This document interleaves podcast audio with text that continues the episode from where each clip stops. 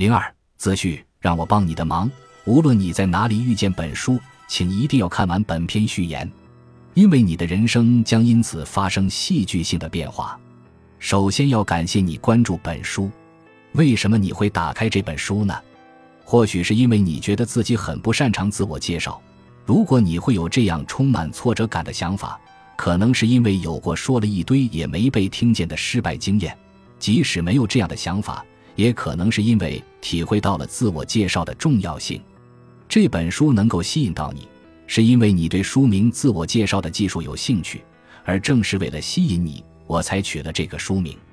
这本书所讲的技术，是从我听过两千人以上的自我介绍内容，并直接在现场建议修改的经验中所提炼出来的精华。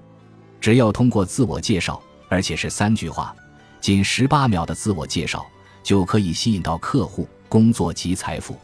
这些关于自我介绍的知识和技巧，与你过去所见、所闻及所学的是截然不同的。坊间有许多讲沟通方法的书籍，却很少有特别着重自我介绍的书。明明是初次见面时一定会用上的自我介绍，学校和公司竟然都没教，这不但奇怪，也让人觉得非常可惜。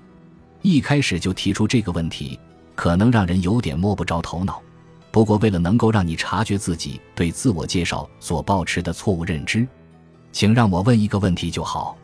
如果你能犀利的一语道出这个问题的答案，那就不用阅读本书了，因为你已经知道该如何展开能够吸引工作和财富的超完美自我介绍。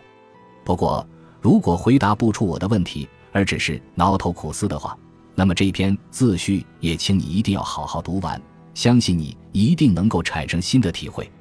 那么问题来了，自我介绍是介绍什么？答案是，让我再问一次，自我介绍是介绍什么？你应该会这样想吧？既然下页的标题写着不是介绍自己，所以重点不在自己吧？如果不是介绍自己，那要介绍什么呢？自我介绍要介绍自己，是对于自我介绍的错误认知。只有改变这样的错误认知。你才能在结束自我介绍后得到这样的回应：很棒的自我介绍，简短易懂。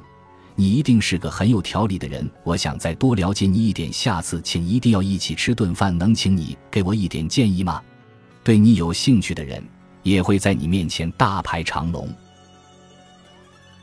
本集播放完毕，感谢您的收听。喜欢请订阅加关注，主页有更多精彩内容。